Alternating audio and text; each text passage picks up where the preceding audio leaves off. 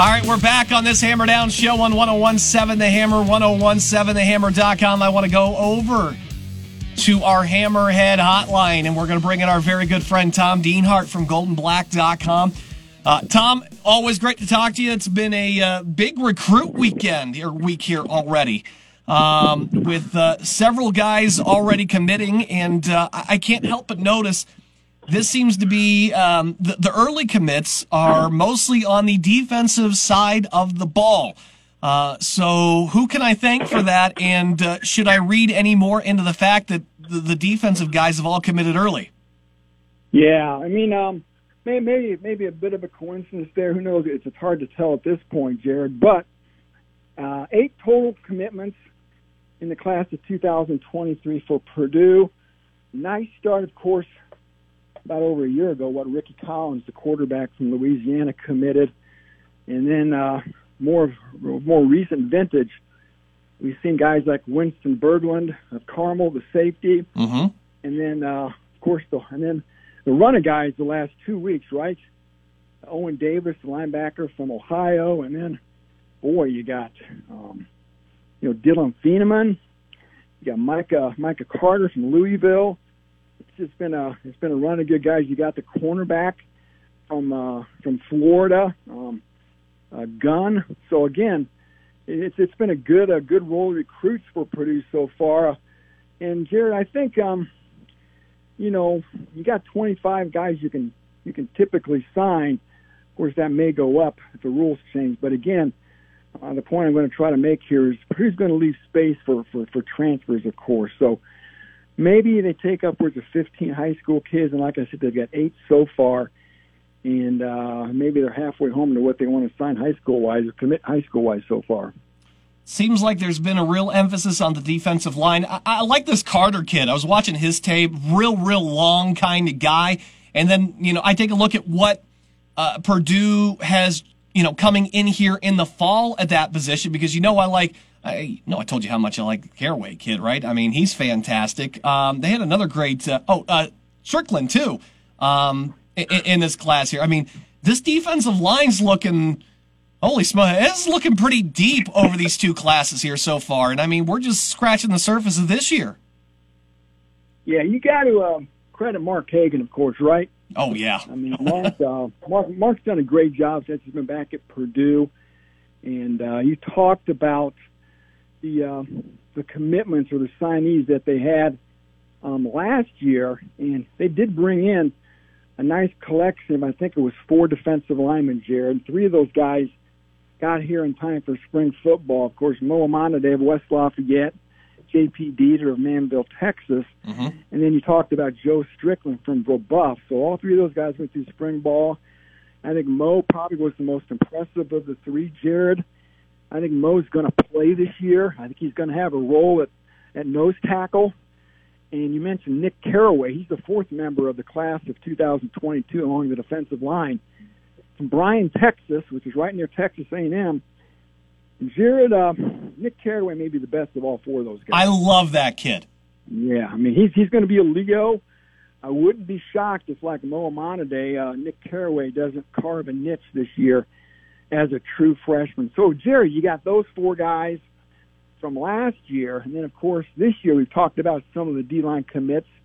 Talked about Micah Carter. We talked about him, the DN from Louisville you know what? He, he at this point, he's the guy that's boy uh, off the charts with his potential, but still really underdeveloped. Uh, he just dealt with injury that's really uh, sort of held him back. But again, he still had a bunch of offers, even though he's hardly played much football. Um, of course, you know Drake Carlson from Nashville, Tennessee. He's a guy, Jared. He goes to uh, a Catholic school called Father Ryan. Plays very competitive football in the state of Tennessee. Look for him to be a defensive tackle. I know you're going to see him listed as a defensive end in a lot of places, but Drake Carlson, look for him to be a DT. I think he's a guy with a bright future too. So they're also went on some other good defensive linemen, and and they could get a couple more commits up front before it's all said and done. So yeah, that that that that position led by again Mark Hagen, well, it's really taken some big steps from a talent procurement standpoint the last year or so. It's almost as if you get a guy in that position group in the top 10 of the NFL draft that people tend to notice those sort of things and want to come and do the same thing. Yeah, you know what, too? I think that that certainly helps. But, you know, uh, I think you got to give Mark Hagen a lot of credit here. This is a guy with a reputation. He came to Purdue with a good reputation um, for uh, for developing defensive linemen. Was at Texas, was at Texas A&M, of course, at Purdue for a long time he developed a lot of great players in West Lafayette from what 2000 to 2011 when he was here, 2010 last time. So again, he's got quite a resume that's starting to resonate with recruits and.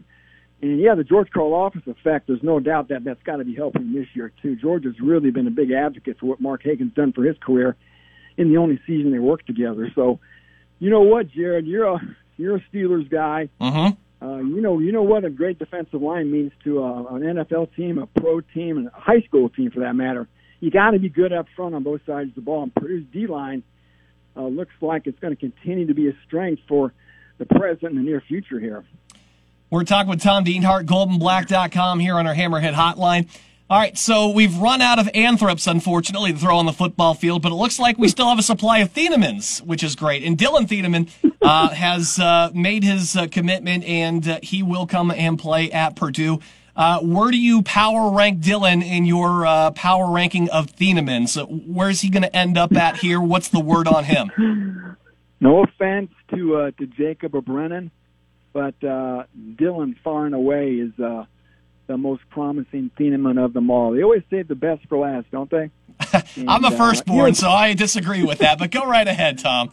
Well, you know what's funny is I was at uh, I think I was at like Jacob Thieneman's pro day a couple of years or so ago, and I was talking to him, and he goes, he goes, hey, I, I he goes, I got a younger brother. He's, he's the best of all, and that's the first time I heard about Dillon Thieneman. And I remember talking to his mom and dad there at practices a lot, and they talked about Dillon and his his promise, and then Brennan would talk about him, and and then I saw I saw Dillon uh, working out at a camp at Purdue last year. I think that's when he was first offered by Ron English, and that's when uh, sort of the, the the momentum really got going for for Dillon, and he's got offers from Minnesota and Northwestern, among other schools, and he's a he's a pure safety Again, he's faster than his older brothers, just more athletic overall. Uh, plays at a big time program, Westfield High School. You know, his older brothers played at uh, Guerin Catholic in Noblesville, but they they wanted Dillon to play at a, at a more of a big time, larger program just because of his promise.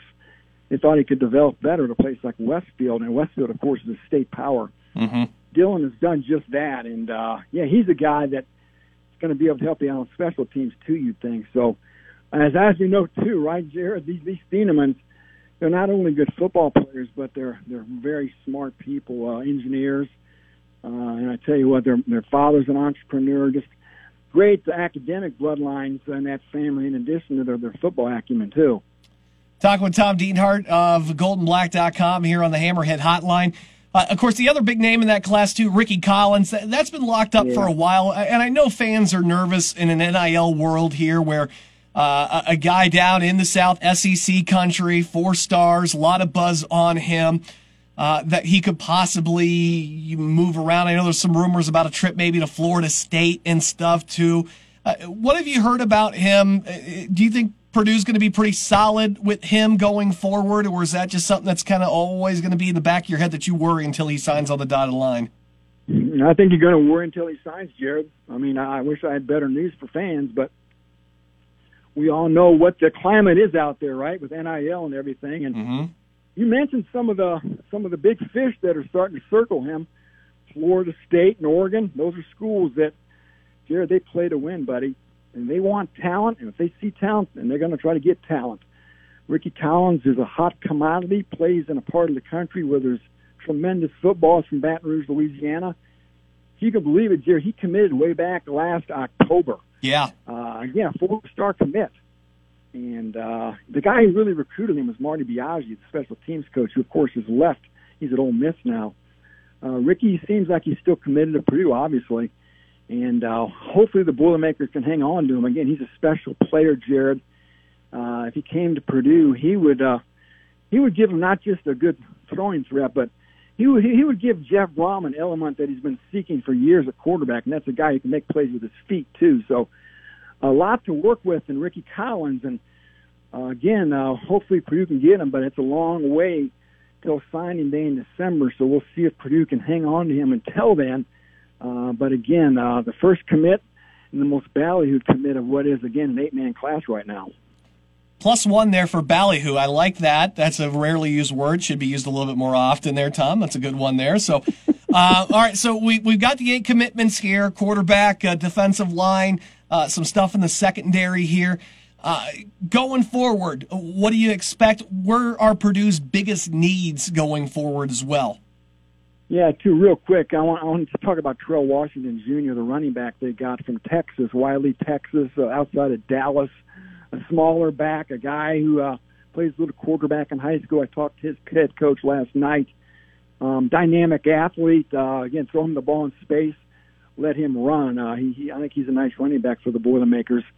You know, I still think they, they're they're on they're on a couple tight ends, Jared. The kid from the Chicago area and the kid from Southern Indiana visited recently.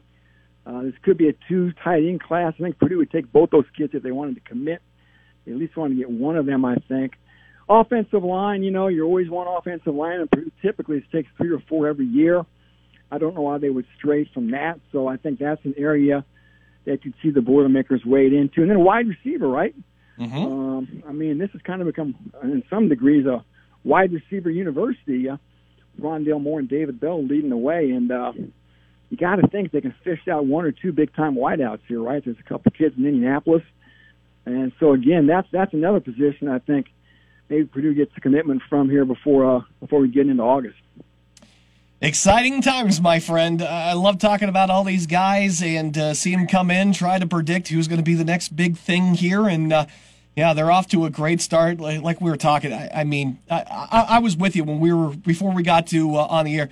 I, don't know what Mark Hagen uh, makes, but he's the most underpaid state employee in Indiana. I mean, um, he's just uh, what what he's been pulling in the last couple of years, the, the, rep and everything too. Look, we knew, but that's not a surprise to you and me, right? Oh yeah, is there a former player you've ever talked to and been like, ah, I didn't like playing for Mark. Ah, I didn't like Mark. Everybody uh, was screaming. All the former players were screaming this. Well, they love the guy, and yeah. it's very clear why. Hell, I love him too. Yeah, yeah. I tell you, uh, like you said, Karlaftis always vouched for him. Um, uh, everybody you talk to, uh, the defensive lineman uh, on the current roster, of course, rave about Mark. He pushes them. You know, he's a, he's a, he's a hard coach, hard driver, but but he cares, and uh, you know, I think people have seen the results, right? Uh, uh, that's the, the tangible proof that he knows what he's doing is the talent that he's produced in the past, and, and all he has to do is people show people that resume, and you watch him work during practices. Come out to the open practices, and you can see Mark Hagen put his his players through the through the through the, through the paces, and um, yeah, again, he's uh he's one of the best coaches they've got. He knows the state of Indiana. He's from Carmel, coached in Indiana, played in Indiana, knows about every every every coach in the state. A great asset in this state. And Jared, there's still uh, there's still a couple big time D linemen in Indianapolis. Kendrick Gilbert, big defensive tackle from Cathedral, has schools like LSU coming after him. I think Purdue's got a real shot at him. And Joshua Mickens is another Indianapolis area kid he may be a little bit harder to reel in. Purdue's still trying to get him in for a visit, but that's another big time national recruit defensive lineman from the Indy area that, that Hagen and company are trying to get in here too. Love it. Love to hear this is. I mean, just to see where we're at now, as opposed to like you know three years and like five years ago. Just, it feels like light years away from where we started at with this, uh, you know, with this coaching staff, doesn't it? Yeah, I mean, Mark and you've got, of course, Ron English in the back end, and David Elson's now coaching linebackers. He's a former head coach at Western Kentucky. You got the young cornerbacks coach, Ashton Youboty, and you know the offensive staff has been more stable, of course. Dale Williams there, and uh, and of course Chris Barclay and Brian Brohm. But you know they got Ryan Wallace back coaching tight ends. The new guy there being being uh, um, uh, McGee, Garrick McGee, the wide receivers coach. But again, um, yeah, you know, that there's been some turnover there, especially on defense, but Brohm's been able to keep pushing the ball up the hill, and and this 2022 season certainly seems like maybe it has the potential to be his best yet, or at least one of them. Ready to put the ball on the tee and kick it off. Let's go. I don't want to wait till uh, September for this stuff. Tom Dienhart, GoldandBlack.com again. Uh, you've been doing some great videos too, right? You've been talking to somebody, you've been doing the entrance exams and stuff, or uh, Yeah. interviews and stuff too. People got to check these things out because it's great. Yeah, I talked to Nic Caraway, got Andre Oben on there. Uh, uh, I've got several more of those to, to roll out here. Shortly, uh, Charlie Kenrich was posted today. He's the tight end from the Cincinnati area. So kind of a fun way for fans, you know, to get a look at these guys and to hear them talk and and just kind of get to know them a little bit, talk a little bit about their background too. So just a way to introduce these incoming freshmen to the fans before two days kick off in August. Yeah, so make sure to check them out on goldandblack.com. Tom does a great job with that stuff. They're all posted on YouTube too, right?